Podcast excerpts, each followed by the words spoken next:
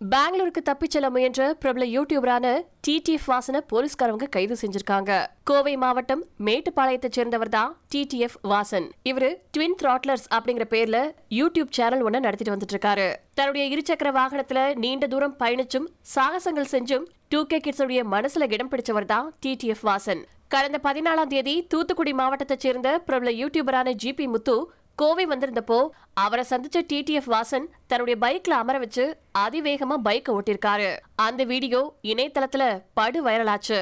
சாலை விதிகளை மீறி அதிவேகமா சென்றதுனாலதான் பல பேரும் அவருக்கு கண்டனம் தெரிவிச்சிருந்தாங்க.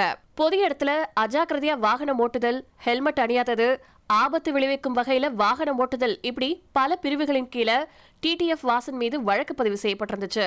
இந்த நிலைமையில பெங்களூருக்கு தப்பிச் செல்ல முயன்ற டிடிஎஃப் வாசனை கோவை சூலூர் போலீஸ்காரவங்க கைது செஞ்சிருக்காங்க. விசாரணைக்கு அப்புறமா காவல் நிலைய பிணையில விடுவிச்சிருக்காங்க.